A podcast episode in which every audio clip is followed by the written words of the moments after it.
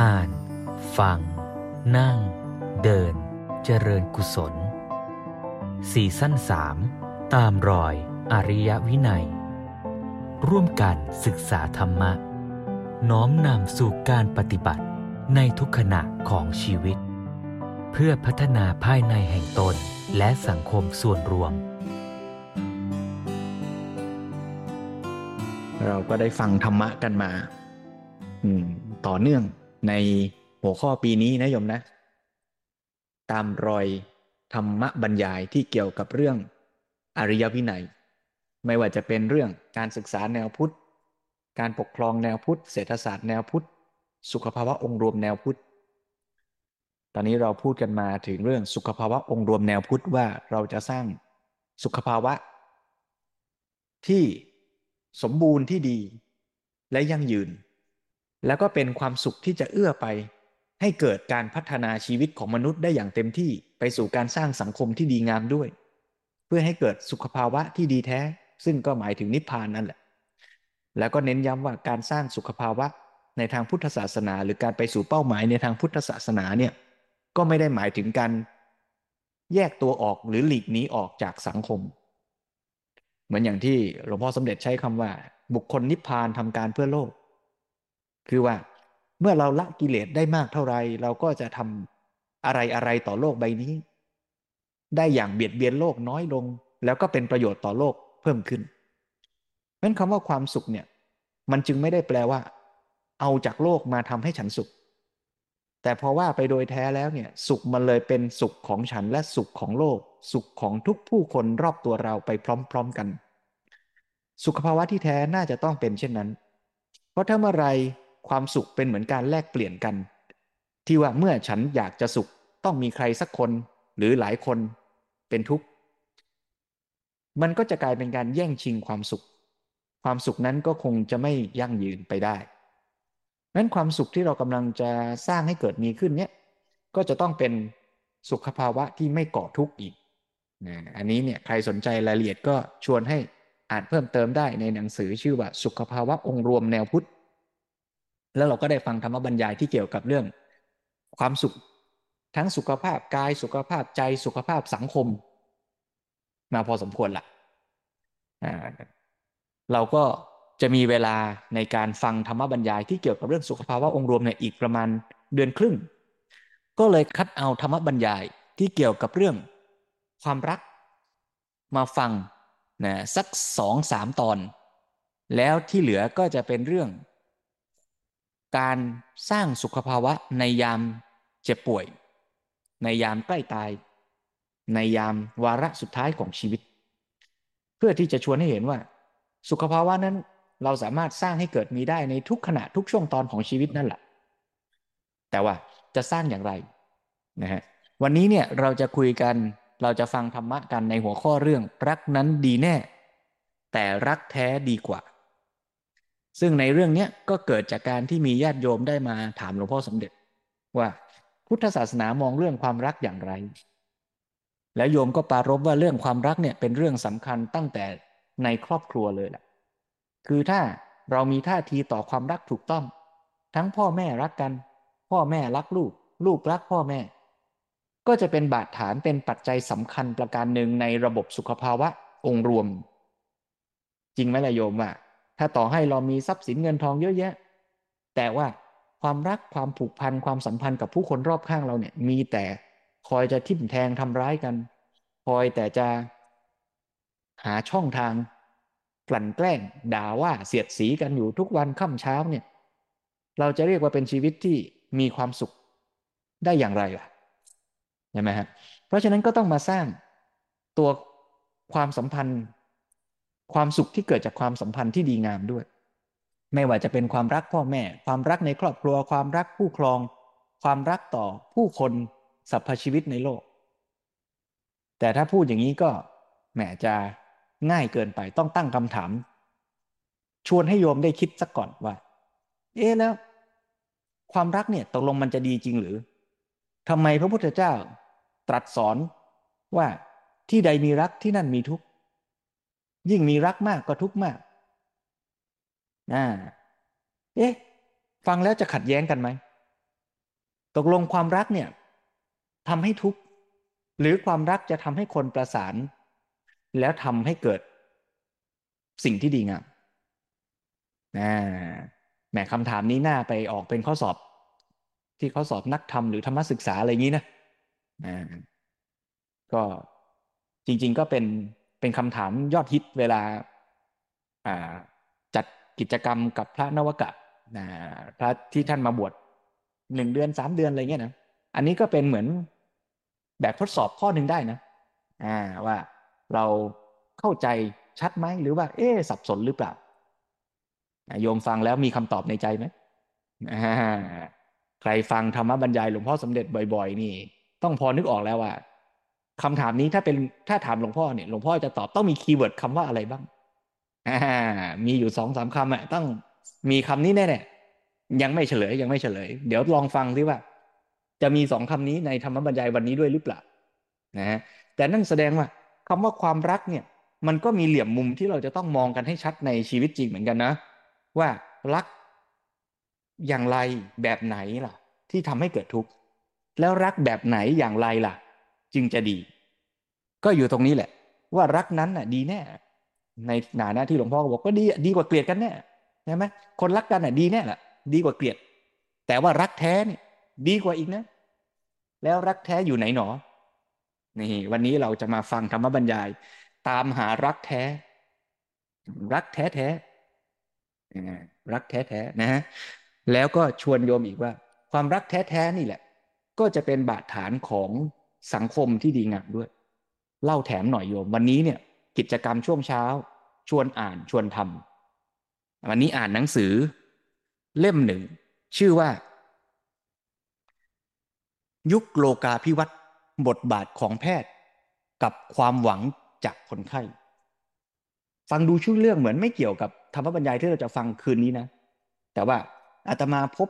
เงื่อนปมอันหนึ่งที่น่าสนใจ ใครยังไม่ได้อ่านเล่มนี้หรือไม่ได้ฟังเมื่อเช้านี้ชวนฟัง ชวนอ่านชวนทำอ่ายมงงไหมหมายถึงว่าชวนไปฟัง กิจกรรมที่ชื่อว่าชวนอ่านชวนทำนะก็ในหนังสือเล่มนี้หลวงพ่อสมเด็จอธิบายความ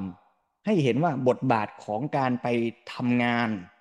ซึ่งในหนังสือเนี่ยพูดเจาะจงเรื่องคุณหมอ แต่อาตมาว่าใช้ได้กับทุกอาชีพนะ่ะ คือหมายความว่า คุณหมอเนี่ย ในสังคมไทยแต่เดิมเนี่ย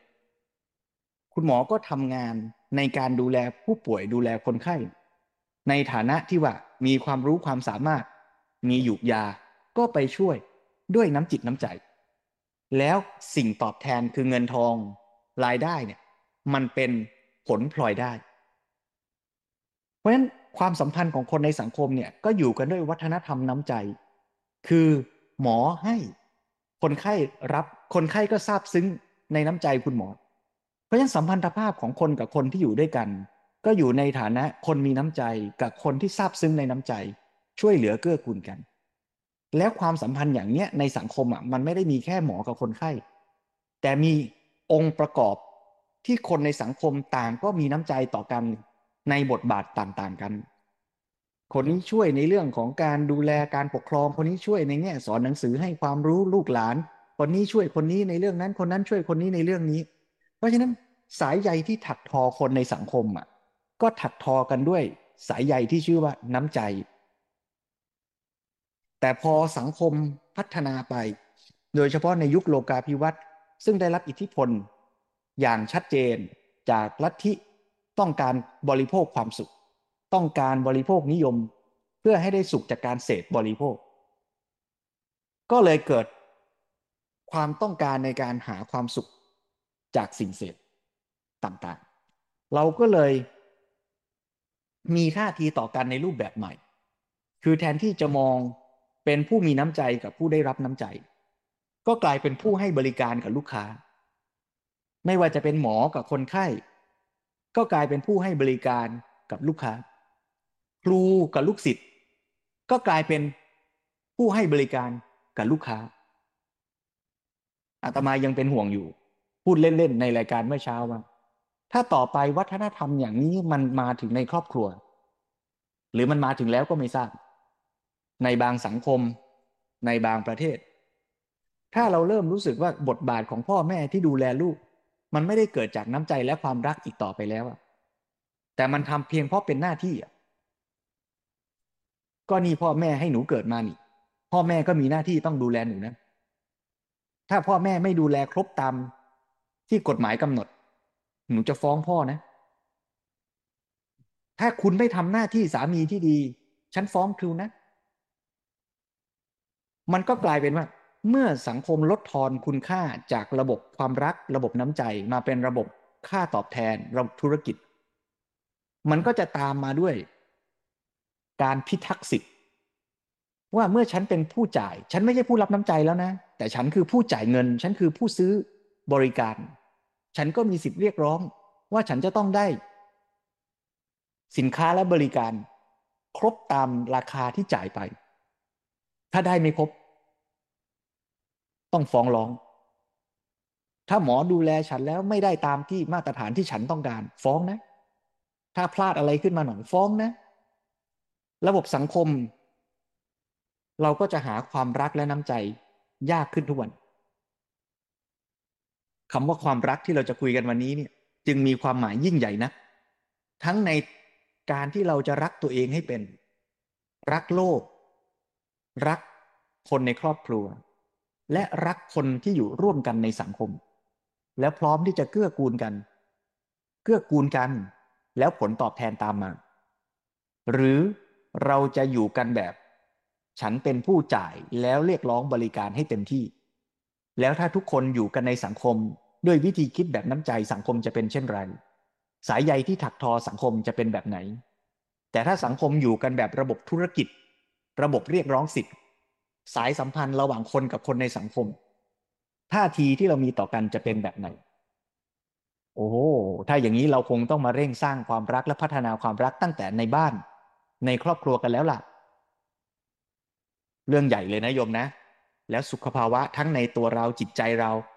ครอบครัวเราและสังคมของเราจะเป็นสุข เราจะมาฝึกเรื่องนี้กันในวันนี้ เพราะฉะนั้นก็จั่วหัวให้ยิ่งใหญ่อลังการไว้ก่อน ตั้งคำถามให้เกิดความสงสัย เปิดประเด็นให้ยิ่งใหญ่อลังการ เพื่อที่จะชวนทุกท่านได้ตั้งใจสดับรับฟังธรรมบรรยายวันนี้ เรื่อง รักนั้นดีแน่ แต่รักแท้ดีกว่า ชวนทุกท่านตั้งใจสดับรับฟังร่วมกัน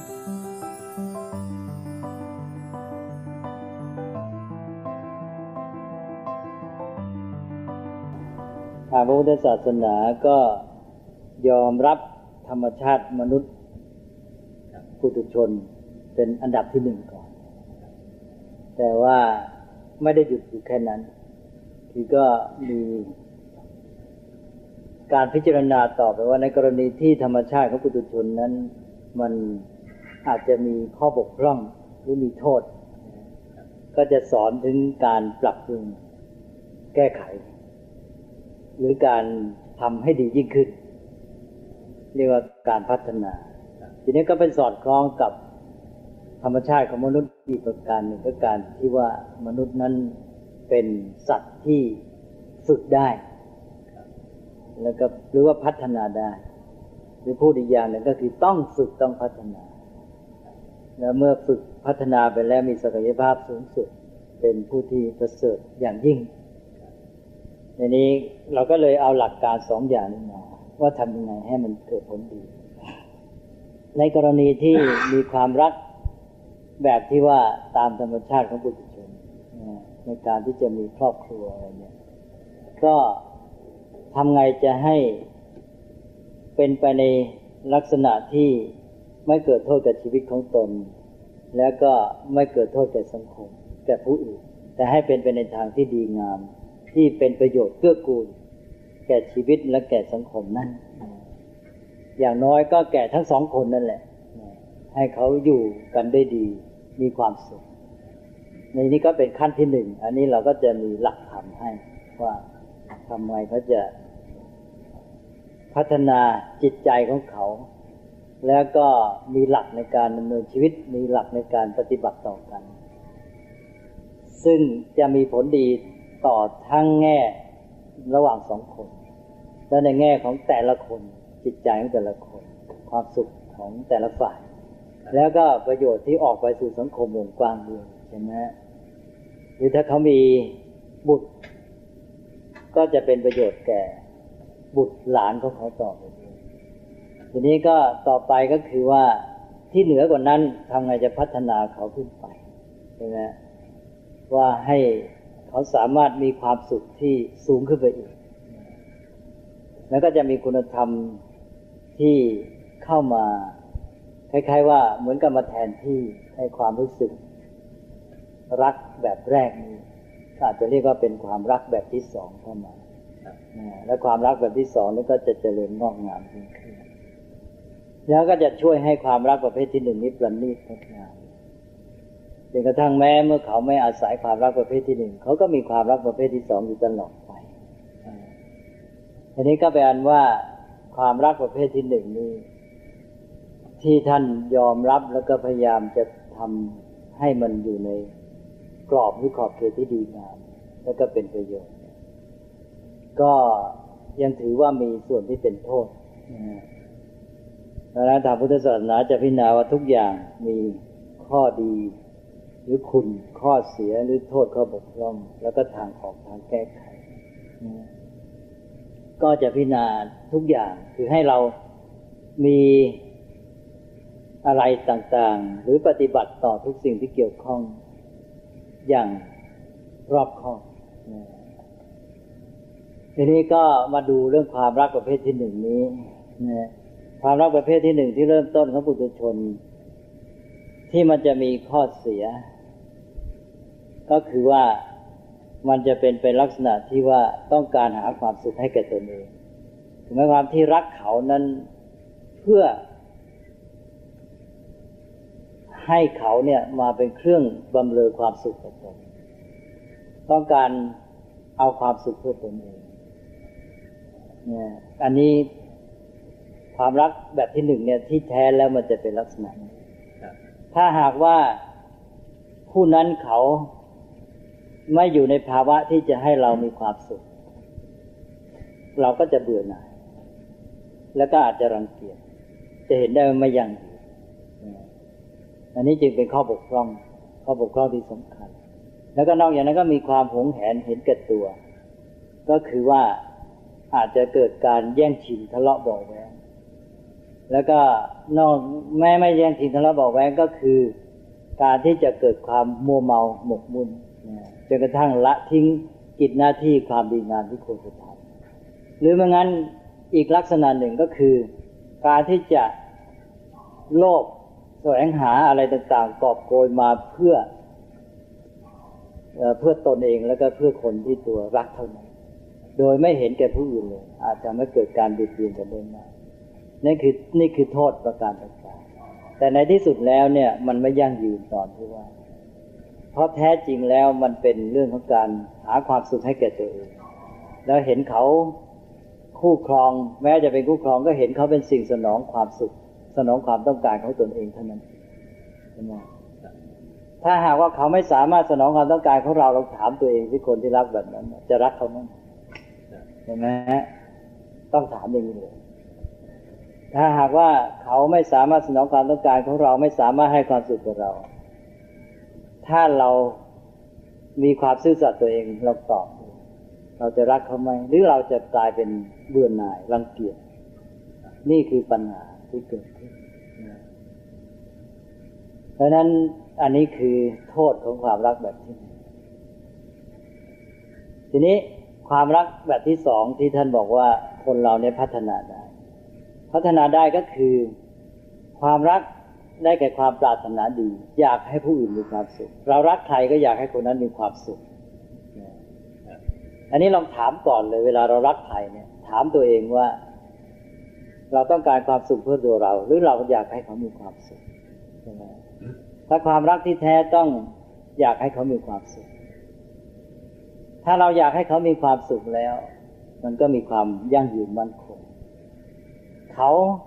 มีความทุกข์ความเดือดร้อนเขาไม่สามารถสนองความต้องการของเราได้ เราก็ยังมีความรักเขา เราจะเกิดความสงสารนะตอนแรกเรามีความรักปรารถนาดี พอเขาเกิดความทุกข์ความเดือดร้อนขึ้นมาเนี่ย เราก็จะเกิดเป็นความสงสาร อยากช่วยเหลือคนเขาพ้นจากความทุกข์เราจะไม่เป็นเป็นเบื่อหน่ายรังเกียจ ใช่ไหมซึ่งต่างกันชัดเจนกับความรักแบบที่หนึ่งความรักแบบที่หนึ่งก็ต้องการหาความสุขเพื่อตนเอง พอเขามีความเดือดร้อนหรือว่าอยู่ในภาวะที่ไม่สามารถสนองความต้องการได้ก็เบื่อหน่ายรังเกียจแต่แบบที่สองนี่ต้องการให้เขามีความสุข เพราะเขามีความทุกข์เดือดร้อน เราก็สงสารอยากจะช่วยบดเรื่องความทุกข์ความรักแบบที่หนึ่งนี่ทางพระท่านเรียกว่าราคะ ทีนี้หรือเสน่หาเท่านั้นทีนี้ความรักแบบที่สองนี่ทางพระเรียกว่าเมตตา นี่ถ้าหากว่าคนนั้นเขาเกิดเปลี่ยนเป็นมีความทุกข์ความเดือดร้อนไอ้เมตตานั้นก็ไปเป็นกรุณาใช่ไหมฮะก็คือเมตตากรุณาก็คู่กันและนี่ก็เป็นลักษณะของความรักสองแบบนะทีนี้คนเรานี่ ท่านยอมให้ในแง่ปุถุชนว่ามีความรักแบบที่หนึ่งแต่ถ้า เขามีความรักแบบที่สองมาคุมอยู่ด้วย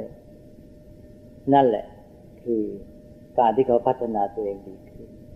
แล้วก็คือการที่ว่าเริ่มจะเป็นความรักที่ยอมรับได้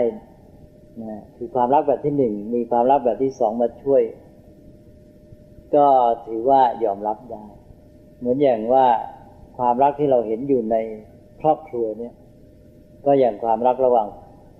พ่อแม่ ต่อลูกไม่ใช่ระหว่างพ่อแม่กับลูกเป็นพ่อแม่ต่อลูกพ่อแม่ต่อลูกนี่เป็นความรักที่อยากให้เห็น อยากเห็นลูกมีความสุขแล้วก็พยายามทำอะไรต่าง ๆ ให้ลูกมีความสุข เห็นลูกมีความสุขแล้วก็มีความสุขด้วย แม้ตัวเองจะต้องทุกข์เดือดร้อน ตัวเองก็ยอมบางทีตัวเองต้องลำบากเดือดร้อน แต่พอเห็นลูกมีความสุขก็มีความสุข แล้วก็ถ้าหากว่าเห็นลูกไม่สบายหรือตกทุกข์ลำบากพ่อแม่ก็มีความสงสารไม่มีความรังเกียจไม่มีความเบื่อหน่ายนะว่าทนทุกข์ทนลำบากเพื่อลูกได้เลยนี่ถ้าคู่ครองกันได้มีลักษณะอย่างนี้ หรือความรู้สึกของเราต่อผู้อื่นเป็นอย่างนี้เนี่ยก็เป็นความรู้สึกที่ดีงามเป็นเรื่องของคุณธรรมเป็นความรักประเภทที่สองเรื่องอะไร เมื่อกี้ที่ท่านเทศว่ามีทำมีธรรมะที่สรุป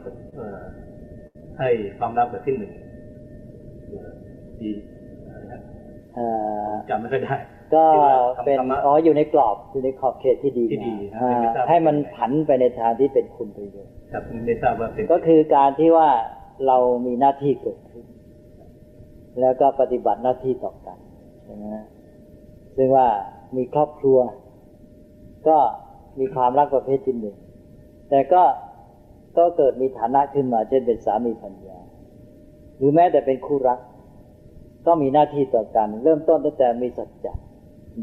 มีความจริงใช่ไหมต่อกันจะรักจริงจริงใจต่อกัน ซื่อสัตย์ต่อกัน แล้วก็ ซื่อสัตย์ต่อกันแล้วก็ก็มีจริงใจจริงวาจา แล้วก็จริงในการกระทำใช่ไหมแล้วก็ต่อจากนั้นก็มีหน้าที่ต่อกัน หน้าที่ในการที่อยู่ในครอบครัวจะสามีก็ต้องทำหน้าที่ต่อปัญญาปัญญาก็ต้องทำหน้าที่ต่อสามีเช่นว่าตกลงกันในเรื่องว่าการจัดสรรความเป็นอยู่อะไรยังไงก็ต้องทำหน้าที่ต่อกันก็ ช่นเกี่ยวกับทรัพย์สินเงินทอง หรือการดูแลกิจการในบ้านอะไรอย่างนี้เป็นต้น หรือการดูแลลูกการเลี้ยงลูกนะอย่างสิ่งเหล่านี้เป็นหน้าที่คนที่มีความรักแบบที่หนึ่งถ้าไม่มีคุณธรรมมา เช่นว่าไม่มีสัจจะไม่มีความรับผิดชอบ ก็จะไม่เอาใจใส่ เพราะว่าต้องการแต่การหาความสุขให้กับตนเองอย่างเดียวเห็นเขาเห็นผู้อื่น เห็นอีกฝ่ายหนึ่งเป็นสิ่งสนอง ความต้องการของตนใช่ไหมแกไม่ได้มีความต้องการในการที่จะทำอะไรเพื่อคนอื่น แกไม่มีความต้องการที่จะทำหน้าที่ แกก็ละทิ้งละเลยไม่ทำสิ่งเหล่านั้น อันนี้ก็จะเกิดผลเสียหายฉะนั้นก็ในเมื่อมีความรักประเภทที่หนึ่งก็จะต้องมีธรรมะ มีหลักความประพฤติ มีหลักการดำเนินชีวิตที่เป็นความรับผิดชอบต่อกันขึ้นมาด้วย ก็คืออย่างน้อยมีความรับผิดชอบต่อกันระหว่างสอง ฝ่ายนะฉะนั้นมันจะไม่มาเลื่อนลอย คือว่าไม่ใช่สิ่งที่ได้มาฟรีๆเจะจะต้องมีอะไรเป็นเครื่องตอบแทนให้แก่โลกนี้หรือสังคมนี้ ที่จะช่วยให้สังคมนี้อยู่ร่มเย็นเป็นสุขแต่หากว่าคนนะต้องการสนองความสุขของตนเองอย่างเดียว ไม่ทำหน้าที่ไม่มีความรับผิดชอบ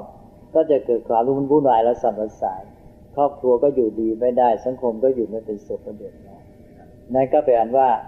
เราก็เมื่อมีความรักอย่างนี้แล้ว ก็ต้องมีความรับผิดชอบ ที่จะทำหน้าที่ อย่างน้อยต่อกันระหว่างสองฝ่าย ซึ่งเป็นความรับผิดชอบต่อผู้อื่นและต่อสังคมทั้งหมด และเมื่อเขาทำหน้าที่ต่อกันได้ดีระหว่างสองฝ่ายแล้ว ผลดีมันก็เกิดขึ้นในความเป็นอยู่ร่วมกัน หน่วยสังคมหน่วยย่อยที่สุดก็อยู่เป็นสุขแล้วก็จะเป็นส่วนประกอบที่เมื่อเขาอยู่กันได้ดีแล้วประพฤติดีปฏิบัติชอบ ไอ้ประโยชน์นี้มันก็เผื่อแผ่ไปสู่สังคม ก็ช่วยเป็นเครื่องรักษา หรือเป็นเครื่องยึดเหนี่ยวทำให้สังคมนี้อยู่ร่มเย็นเป็นสุขด้วยก็กลายเป็นว่าเขามีส่วนเกื้อกูลต่อสังคม ในการมีชีวิตครอบครัวที่ดีงามที่ถูกต้องชอบธรรมนะก็กลายเป็นดีไปอันนั้นแม้แต่ความรักประเภทที่หนึ่งก็ต้องมีตัวข้อปฏิบัติที่เป็นความรับผิดชอบ ซึ่งเป็นหน้าที่เป็นต้นแล้วที่เรียกว่าธรรมะนั่นเองมาเป็นตัวที่จะช่วยให้มันเกิดประโยชน์ที่ดีงาม แล้วก็อย่างที่ว่ามันจะพัฒนาไปได้ดี มันก็ต้องมีธรรมะเอ้ยไม่ใช่ความรักข้อที่สองนี่เข้ามาช่วย พอเป็นความรักประเภทที่สองได้เนี่ยความรักประเภทที่หนึ่งนี่จะยั่งยืนแล้วก็ราบรื่นเพราะว่ามันเป็นการที่เราปรารถนาให้อีกฝ่ายหนึ่ง ผู้ที่เรารักนั้นเขามีความสุขธรรมดาว่า เรารักใครก็คือเราต้องการให้เขานะให้ผู้นั้นมีความสุขนะจึงจะเรียกเป็นรักแท้นะแต่ทีนี้คนไม่น้อยเนี่ยไม่ได้เป็นอย่างนั้น เราก็เรียกไปอย่างนั้นเองว่าเป็นความรัก แต่ที่จริงคือหาความสุขให้แก่ตนเองเท่านั้นเองนะก็เป็นอันว่าจุดนี้เป็นจุดที่สำคัญ ก็นี่ก็คือเรื่องของความรักแล้วต้องถามต่อแล้วตอนนี้ครับอันนี้อยากทราบว่าธรรมะสำหรับ ความรักในข้อที่หนึ่งนอกจากสัจจะแล้วนี่มีอะไรอ๋อเรียพรก็แหมมีหลายข้อ นอกจากสัจจะความจริงต่อกันนะฮะก็อันนี้เป็นหมายความคุณธรรมที่เป็นพื้นฐานในจิตใจ ก็คือการรู้จักปรับตัวปรับใจเข้าหากันอันนี้ก็สำคัญว่าเพราะคนทุกคนเนี่ย มีพื้นเพภูมิหลังต่าง ๆ กัน แม้จะมาเป็นคู่ครองมีความรักกันเนี่ย มันมีอะไรที่ไม่เหมือนกันหลายอย่าง เกิดในชาติตระกูลแตกต่างกัน ท้องถิ่นแตกต่างกัน สภาพแวดล้อมแตกต่างกัน การศึกษาอบรมต่างกันใช่ไหมเพราะฉะนั้นมันก็ต้องมีข้อแตกต่างเหล่านี้เมื่อมาพบกันแล้วความแตกต่างนี้ก็จะเป็นความขัดแย้งถ้าหากไม่รู้จักปรับตัว ก็จะเห็นอีกฝ่ายหนึ่งทำตัวอย่างนั้นพูดจาอย่างนั้นอะไรเงี้ยนะ ก็รู้สึกขัดหูขัดตาทีนี้ ก็จะเป็นจะต้องมีการปรับตัว ว่าทำไงจะปรับตัวเข้าให้เกิดความประสานกลมกลืนเช่นทำยังไงจะให้ความแตกต่างไม่เป็นความขัดแย้งแต่ทำให้ความแตกต่างกลายเป็นความประสานเสริมนี่ก็เป็นเรื่องที่บางทีก็ไม่ใช่ง่ายนะแต่บางทีก็ต้องมีการแก้ไขปรับปรุงซึ่งกันและกันด้วย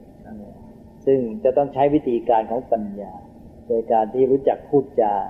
หารือกัน ทำความเข้าใจกัน อันนี้ก็เรื่องของการปรับตัว นี่ก็เป็นเรื่องสำคัญ ไม่ใช่เฉพาะกับคู่ครองเท่านั้น หรือคู่รักเท่านั้นนะแม้แต่ว่าในชีวิตการทำงานการอยู่ร่วมกับใครก็ต้องมีการปรับตัว อันนี้ก็เป็นเรื่องธรรมดา โดยเฉพาะคู่ครองนี่ก็เป็นผู้ที่เราใกล้ชิดที่สุด ก็ต้องถือหลักอันนี้เป็นสำคัญมากในการปรับตัวแล้วก็ต้องมีความอดทน ก็ต้องมีแน่ความประทบกระทั่ง แม้แต่ในการที่จะปรับตัว ในระหว่างนั้นก็ต้องมีการอดทนไม่วู่วามอย่างอย่างที่โบราณสอนเรื่องลิ้นกับฟันกระทบกันเป็นธรรมดาอะไรนี้นะแล้วก็ ก็ต่อไปก็มีมีน้ำใจต่อกัน มีความเสียสละ อันนี้ก็เป็นหลักเบื้องต้นว่าเมื่อรักก็ไม่ใช่เหตุแก่ตัวจะต้องมีน้ำใจที่จะ สียสละความสุขของตนเพื่ออีกฝ่ายหนึ่งได้อันนี้คือจุดสำคัญ ที่ว่ามันก็จะไปประสานกับเมตตา ถ้าหากว่าเรามีรักแบบที่สองเป็นเมตตาแล้ว มันก็พร้อมที่จะเสียสละความสุขของตนเพื่ออีกฝ่ายหนึ่ง เพราะต้องการให้อีกฝ่ายหนึ่งมีความสุข แต่ทีนี้ถ้ามาย้ำอันนี้ไว้ก็อาจจะไม่ได้ปลูกฝังเมตตาให้เกิดขึ้น หรือว่าถือเป็นหลักเป็นหน้าที่ของตัวเองที่จะต้องมีอันนี้ ก็ทำให้เราจำเป็นจะต้องทำคือเราจะต้องมีน้ำใจ สละความสุขของตนเองเพื่ออีกฝ่ายหนึ่งได้ ไม่ใช่เห็นแก่ความสุขของตัวเอง ไม่ใช่ว่าเรารักเขาเพื่อจะเอาแต่ความสุขจากเขาแต่ว่ารักเราต้องยอมสละความสุขของเราให้แก่อีกฝ่ายหนึ่งเพื่อให้เขาได้มีความสุขดังนั้นยามที่เขาต้องการความช่วยเหลือความยามที่เขาเดือดร้อนเป็นทุกข์เราก็จะต้องเอาใจใส่ อย่างน้อยก็ความเอาใจใส่ก็แสดงถึงการเสียสละการมีน้ำใจ สละแม้จะทางใจให้แก่เขาบ้างนะคือความเอาใจใส่นะแล้วก็แสดงความเอาใจใส่โดยการแสดงออกในการที่ว่า เช่นมีการต้อนรับหรือมีการช่วยเหลือในยามที่ฝ่ายหนึ่ง มีสิ่งที่เกินกำลังที่จะทำหรือว่าในยามเจ็บไข้ได้ป่วยหรืออะไรก็ตามมีภารกิจ บางอย่างเกิดขึ้น ก็เอาใจใส่กัน อย่างนี้ก็ถือว่า เป็นจากะสี่ข้อนี้ถือว่าเป็นหลักสำคัญแล้วนอกจากนั้นก็จึงจะเป็นหน้าที่หน้าที่ในเชิงปฏิบัติเช่นอย่างที่พระพุทธเจ้าตรัสในเรื่องทิศหกหน้าที่ของสามีปัญญาต่อกัน ก็มีหลายข้อเช่นการดูแลบ้านเรือนการรักษาทรัพย์สินอะไรต่าง ๆ เนี่ยการใช้จ่ายอะไรต่างๆ อันนี้ก็เป็นธรรมะที่ช่วยให้ความรักข้อที่หนึ่งมันมีความไปมีความหมายและเป็นประโยชน์ขึ้น มีคุณค่ามิฉะนั้นแล้วมันก็อยู่อย่างเห็นแก่ตัวไปแล้วก็มันก็กลายเป็นเหตุของความแย่งชิงผลประโยชน์ คือความรักกลายเป็นการหาผลประโยชน์ เมื่อแต่ละฝ่ายหาผลประโยชน์ก็ต้องเกิดการขัดผลประโยชน์ แล้วก็อาจจะเกิดการแย่งชิงและขัดแย้ง ต่อไปนะอาจารย์ลงว่าความรักประเภทที่หนึ่งนี้ ถ้าจะให้ดีก็ต้องมีความรักประเภทที่สองเข้ามา ช่วยที่จะคุมให้อยู่ในความดีงามนะแล้วก็มาช่วยให้มันยั่งยืนด้วย เพราะความรักประเภทที่หนึ่งนั้นอย่างเดียวไปไม่รอดแน่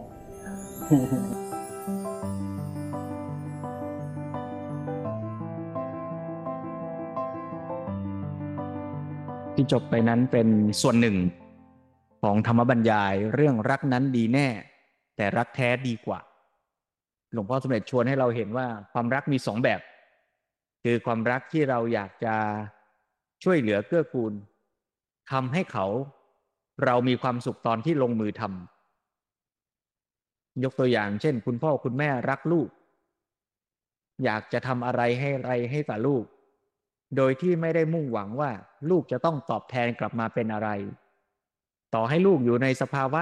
เจ็บป่วย หรือแม้แต่พิการก็รัก สภาวะความรักอย่างเนี้ยคือความรักแบบเมตตาหรือถ้าจะขยายให้ครบชุดก็คือชุดพรหมิหารนั่นแหละอย่างที่เราเคยคุยคุยกันมาหลายครั้งแล้วนะเมื่อลูกอยู่ในสภาวะปกติก็อยากให้เป็นสุขเรียกว่าเมตตา เมื่อลูกทุกข์ก็อยากจะให้พ้นทุกข์ก็คือกรุณา เมื่อลูกดีประสบความสำเร็จ ก็มีมุทิตาชื่นชมยินดี อยากจะให้ดียิ่งขึ้นต่อไป แต่ทั้งหมดวางอยู่บนฐานของธรรมะ เมื่อไรที่ความเมตตากรุณามุทิตานั้นจะขัดต่อความจริง ขัดต่อหลักการ ก็ต้องรู้จักวางใจ นิ่งเฉย แต่ไม่ใช่ปล่อยปละละเลย ทั้งหมดนี้คือท่าทีที่เรามีต่อกัน ในทางที่ดีงาม จะเรียกว่าเมตตาก็ได้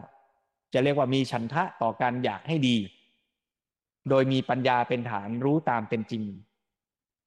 กำกับควบคุมให้พอเหมาะพอดี เมตตามากไปก็ไม่ดีไม่เลยถ้าเมตตามากไปกลายเป็นไปยึด ไปอยากให้เขาต้องเป็นอย่างใจ อย่างนี้เมตตาก็กลายสภาพเป็นสิเนหา เป็นรักประเภทที่สองคือรักแบบยึดมั่นว่า เขาจะต้องเป็นอย่างที่ฉันปรารถนา ถ้าเขาไม่เป็น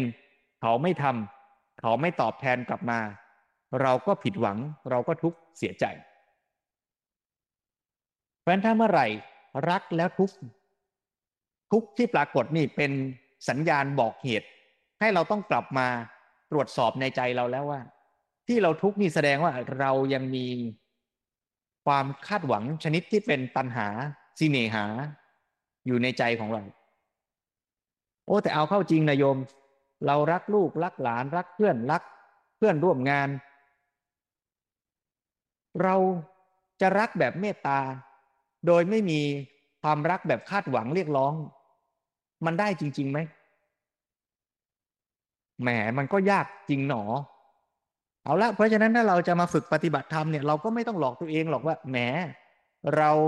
เข้าวัดแล้วนะ เราเข้าคอร์สกรรมฐานแล้วนะ เราต้องไม่มีตัณหาอาตมาว่า ถ้ามันไม่จริงก็อย่าไปหลอกตัวเองเลยโยมแต่ว่าเราในฐานะนักปฏิบัติเนี่เรากลับต้องกลับมามองเห็น ว่า เออ เรามีตัณหาอยู่ตรงไหน เราจะได้เข้าไปจัดการคำว่าจัดการไม่ได้แปลว่าเลิกรัก สิ่งนั้นหรือคนนั้นนะแต่ว่าเราต้องคอยกลับมาเตือนตัวเราว่า เออ นี่เราเผลอแล้วนะ เราเผลอไปยึดแล้วนะ บางท่านเลี้ยงสัตว์เลี้ยงสุนัข หมาแมวกระต่ายนก เราก็เมตตากรุณานะอยากช่วยเขา แต่มีเผลอไหมล่ะ เผลอว่า โอ้เขาจะต้องอยู่กับเราตลอดไปเผลอว่า เออเนี่ยฉันดูแลเธอแล้วนะ เธอต้องซื่อสัตย์ต่อฉันต้องรักฉันกระต่ายหมาแมวนี่ เรายังยึดเลยนะ นับภาษาอะไรกับคนทั้งคน ถ้าเราลองว่ารักสามีภรรยารักแฟน รักเพื่อน เราก็คาดหวังอยากให้เขาต้องเป็นอย่างใจเรา เพราะฉะนั้นถ้าเราจะฝึกเมตตาคือความรักชนิดที่หนึ่งเนี่ยก็ต้องคอยเตือนตัวเองแหละว่า เมื่อเรารักอะไร คอยเตือนตัวเองบ่อยๆว่า เราเผลอสิเนหา เผลอยึด เผลออยากให้เป็นอย่างใจ บ้างหรือเปล่าถ้าเมื่อไหร่เราเผลอยึดก็เตือนตัวเอง เออเนี่ย เราเผลอแล้วนะ เรากำลังขุดหลุม ให้เราทุกข์แล้วนะ แล้วเราก็ค่อยๆ ฝึกนายศเรื่องอย่างนี้มันคงต้องค่อย ๆ เนาะจะบอกว่าทันทีทันใดเลยมันคงเป็นไปไม่ได้ ไม่งั้นคนก็บรรลุธรรมเพียงชั่วลัดนิ้วมือกันหมดแล้วล่ะ แต่เราก็มาฝึกว่าเออเนี่ย เราทุกข์นะ เราคาดหวังนะ เราก็วางสักหน่อยบอกตัวเองสักหน่อยว่า เออเขาอาจจะไม่เป็นอย่างใจเราปรารถนาตลอดก็ได้หรอกวันหนึ่งเขาอาจจะเปลี่ยนใจก็ได้นะ วันหนึ่งเขาอาจจะเจ็บป่วยก็ได้นะ แล้วลองวางใจของเราว่า ถ้าวันหนึ่งเขาเจ็บป่วย เรายังรักเรายังอยากดูแลเขาหรือเปล่า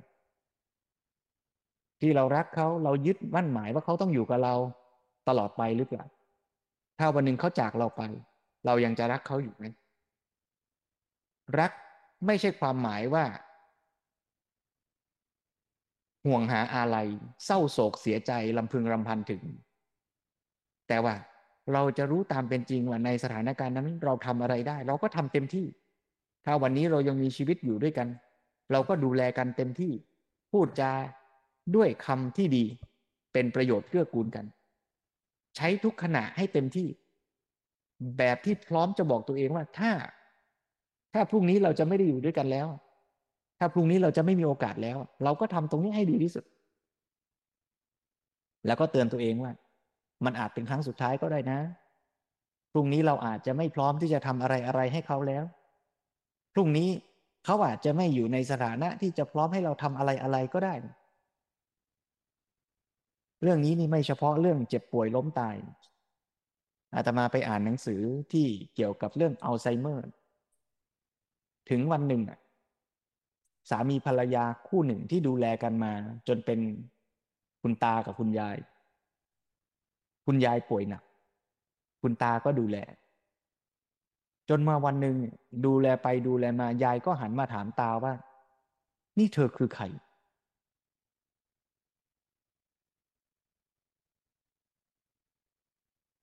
ไอ้ความพยายามที่เราจะดูแลทั้งหมด แต่สุดท้ายเขาไม่รู้ด้วยซ้ำว่าเราคือใคร หรืออาจจะดุด่าว่ากลับมาด้วยซ้ำว่า มาทำอย่างนี้กับฉันทำไมเธอเป็นใคร ถ้าใจเราเรียกร้องความรักแล้วคิดว่าสิ่งที่ฉันทำให้กับยาย ยายต้องตอบแทนด้วยคำพูดดี ด้วยรัก ด้วยการที่จำได้ วันหนึ่งยายอาจจะจำตาไม่ได้ก็ได้ วันหนึ่งยายอาจจะจากตาไปก็ได้ เรายังจะอยากดูแลคุณยาย แม้ว่ายายจำตาไม่ได้ อยู่ไหม โอ้โจทย์นี้ยากแท้หนอเพราะฉะนั้นเราต้องเริ่มฝึกจากง่ายไปยากแหละโยม ฝึกจากง่ายก็คือว่า ตอนนี้เรายังมีโอกาสที่จะรักใคร เราก็นึกถึงคนนั้น นึกถึงตัวเรา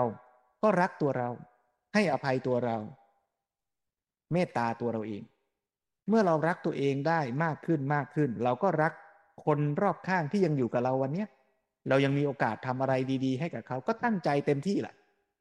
ย้ำว่าตั้งใจทำเต็มที่นี่แปลว่า เต็มที่ที่เราทำได้นะ ไม่ใช่เต็มสมใจที่ฉันอยากทำนะ ใจอยากทำอะ แต่เหตุการณ์เหตุปัจจัยมันทำไม่ได้อะ กลายเป็นเดี๋ยวทุกข์อีก ทุกข์เพราะทำได้ไม่สมใจอยาก ก็ต้องยอมรับความจริงว่าเออ วันนี้เราอาจจะอยู่ห่างไกลกัน วันนี้เราอาจจะมี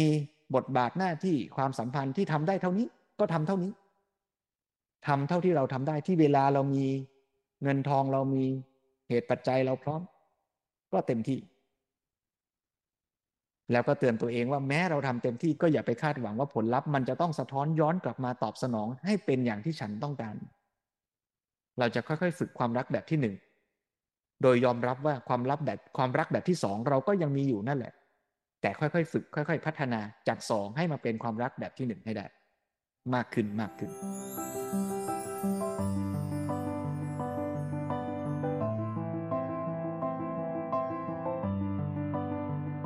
เอาละโยม เพราะฉะนั้นชวนทุกท่านฝึกเจริญเมตตากรรมฐาน ฝึกความรักความปรารถนาดี เริ่มต้นก็นึกถึงตัวเราเอง ตั้งจิตเมตตาปรารถนาดีต่อตัวเราเอง แล้วค่อยๆ ขยายไปสู่คนที่เรารัก ขยายไปสู่ทุกผู้คนและทุกสรรพชีวิต แล้ววันพรุ่งนี้เราจะไปทำงานเจอกับใครๆก็ตาม เราก็จะแบ่งปันความรัก แล้วเราก็จะทำหน้าที่ต่อกันด้วยความรักความมีน้ำใจต่อกัน เพื่อร่วมกันสร้างสรรค์สังคมที่ดีงาม ตั้งแต่ในบ้านไปจนถึงสังคมโลกทั้งหมด ชวนทุกท่านใช้เวลา 15 นาทีนับจากนี้จเจริญเมตตาร่วมกัน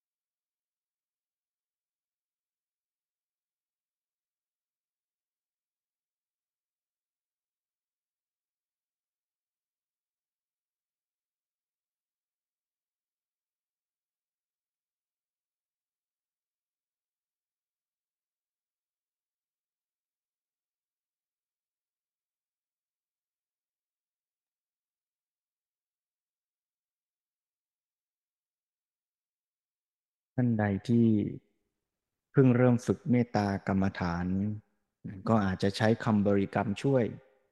เช่นว่า เมื่อหายใจเข้า ก็ระลึกนึกว่า โอ้ นี่เรายังมีชีวิตอยู่นะ เราจะตั้งใจใช้ชีวิตของเราทำความดีทำประโยชน์พัฒนาตัวเราให้เต็มที่ เมื่อเราหายใจออก ก็เตือนตัวเราเองว่า โอ้ เนี่ย เราเกี่ยวข้องสัมพันธ์กับผู้คนมากมายเลยนะ เราจะตั้งใจใช้ชีวิตของเราเนี่ยทำดีปรารถนาดี ต่อคนที่เรารัก ต่อคุณพ่อคุณแม่ญาติมิตรพี่น้อง ลูกหลานของเรา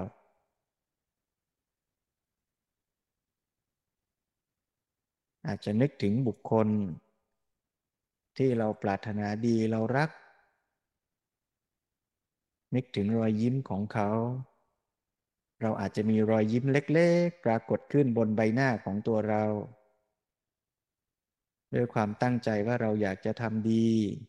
ให้กับเขาอย่างเต็มกำลังความสามารถของเรา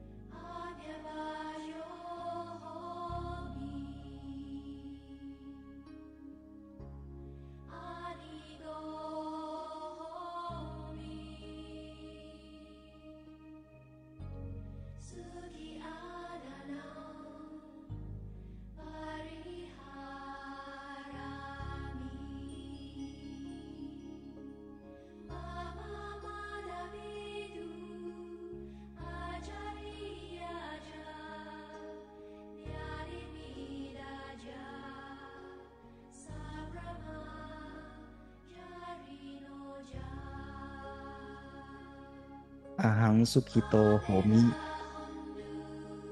ให้เรามีความสุข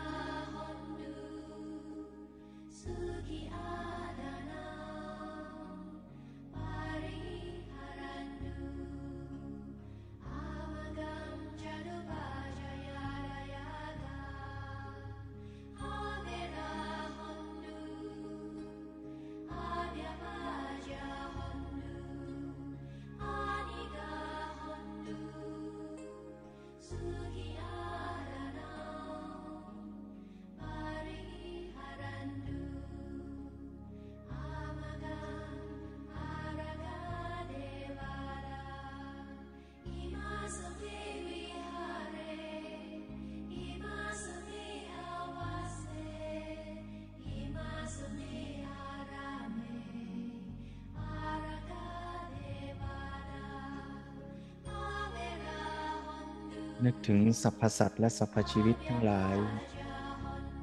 ที่เราใช้ลมหายใจร่วมกัน เป็นเพื่อนร่วมทุกข์ ตั้งจิตเมตตาปรารถนาดีต่อทุกผู้คนและทุกสรรพชีวิต เราจะมีน้ำใจช่วยเหลือเกื้อกูล กันและกันอย่างเต็มกำลังความสามารถ ตั้งจิตปรารถนาดีอยากให้ทุกสรรพชีวิต พ้นจากความทุกข์มีความสุข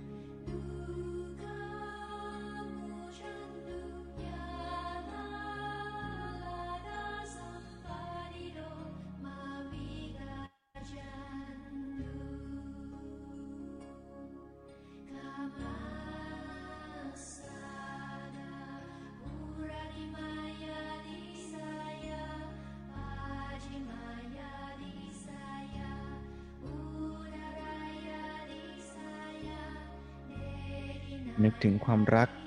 ที่เราเคยได้รับ จากทุกผู้คนและทุกสรรพชีวิต นึกถึงความรักของคุณพ่อคุณแม่ที่เคยดูแลเรา นึกถึงความรักที่เราได้รับ จากครูบาอาจารย์ เพื่อนฝูง ญาติมิตร หรือแม้แต่คนที่เราไม่เคยรู้จัก แต่เขาทำอะไรบางอย่างที่เป็นประโยชน์เกื้อกูลแก่ชีวิตของเรา ขอให้เราได้นึกขอบคุณ ในคุณความดีทั้งหลายเหล่านั้น เมื่อเราตระหนักในคุณความดีของท่านทั้งหลายเหล่านั้น ด้วยหัวใจของเราอย่างแท้จริง เราก็จะบ่มเพาะสร้างเมล็ดพันธุ์ที่อยากจะทำความดีแก่ผู้คนเหล่านั้น ขยายไปสู่ทุกสรรพชีวิต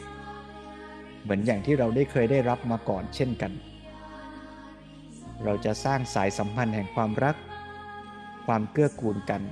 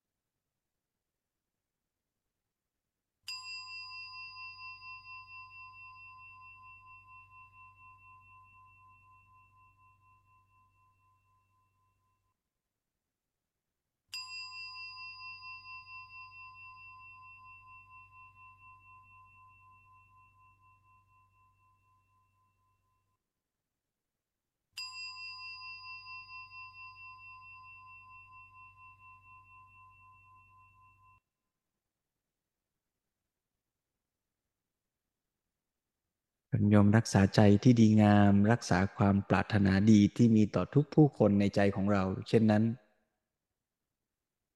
แล้วก็ค่อย ๆ ปรับเปลี่ยนอิริยาบถโดยไม่ต้องหงุดหงิดโกรธใคร ไม่ต้องโกรธตัวเองไม่ต้องกังวลใด ๆ เราก็จะรักษาใจฝึกใจอย่างนี้ และเดี๋ยวถ้าเราลุกจากที่นั่งไปเจอกับใคร ๆ เราก็จะพยายามรักษาใจอย่างเนี้ย วางท่าทีอย่างเนี้ยต่อผู้คนรอบข้างของเรา พรุ่งนี้เราตื่นเช้าไปทำงาน จะทำบทบาทหน้าที่อะไรก็ตาม เราก็จะทำงานของเรา ลองลองดูว่าถ้าเราเปลี่ยนจากวิธีคิดว่าเราจะไปทำงานเพื่อเพื่อให้ได้เงิน เราจะไปทำงานเพื่อให้ได้ค่าตอบแทนแบบธุรกิจ ถ้าเราลองมองว่าเราจะไปทำงานด้วยน้ำใจ ด้วยความรักไม่ว่าเราจะทำงานอะไร เราจะไปดูแลคนไข้เราก็ดูด้วยความรักอย่างที่เราฝึกในใจเราตะกี้นี้ เราจะไปทำธุรกิจค้าขาย เราก็อยากจะให้คนได้ใช้ผลิตภัณฑ์ที่สมราคา เราจะไปดูแลงานก่อสร้าง เราก็ทำให้เกิดความปลอดภัยอยากให้สังคมได้ ใช้ โครงสร้างที่ปลอดภัยอย่างดีเต็มที่ที่เราจะทำได้ ถ้าเราตั้งท่าทีอย่างนี้ ทุกขณะในการไปทำงานเราอาจจะไปทำบุญตลอดเวลาเลยนะ ไปทำสิ่งดีๆ ให้กับผู้คนในโลกใบนี้ ตามกำลังที่เราจะทำได้ แล้วในขณะนั้นเราก็ได้ฝึกพัฒนาความรักในใจของเราไปด้วย แทนที่เราจะทำงานด้วยความโกรธกัน เราจะทำงานด้วยความโลภอยากได้ เราจะทำงานด้วยความอิจฉาแข่งขันแข่งแย่ง เราก็จะเปลี่ยนเป็นทำงานด้วยน้ำใจไมตรีทำงานสร้างบุญสร้างกุศลทำงานทำคุณประโยชน์ ให้แก่ผู้คนและโลกใบนี้ ไม่ว่าเราจะอยู่ที่บ้านนะโยมนะ ก็รักลูกรักครอบครัว ไปทำงานก็รักงานรักคนในงานที่ทำด้วยกัน อยู่ตรงไหนตรงไหนความรักก็เติบโตได้ สิ่งสำคัญก็คือเริ่มต้นที่เรานะโยม เราอย่าไปรอเรียกร้องว่าให้คนทั้งโลกรักเราก่อนแล้วเราจะค่อยรักตอบเราอาจจะไม่มีวันได้รักใครเลยถ้าอย่างนั้น เราอาจจะต้องเริ่มที่จะส่งความรัก จากตัวเราไปสู่คนรอบข้าง โดยที่ไม่ต้องคาดหวัง แต่ไม่แน่นะโยมถ้าเราทำอย่างนี้ สุดท้ายโลกอาจจะรักกันและรักเรา ได้ไม่ยากนักก็ได้ อ่าน ฟัง นั่ง เดิน เจริญกุศล สี่สั้นสาม ตามรอย อริยวินัย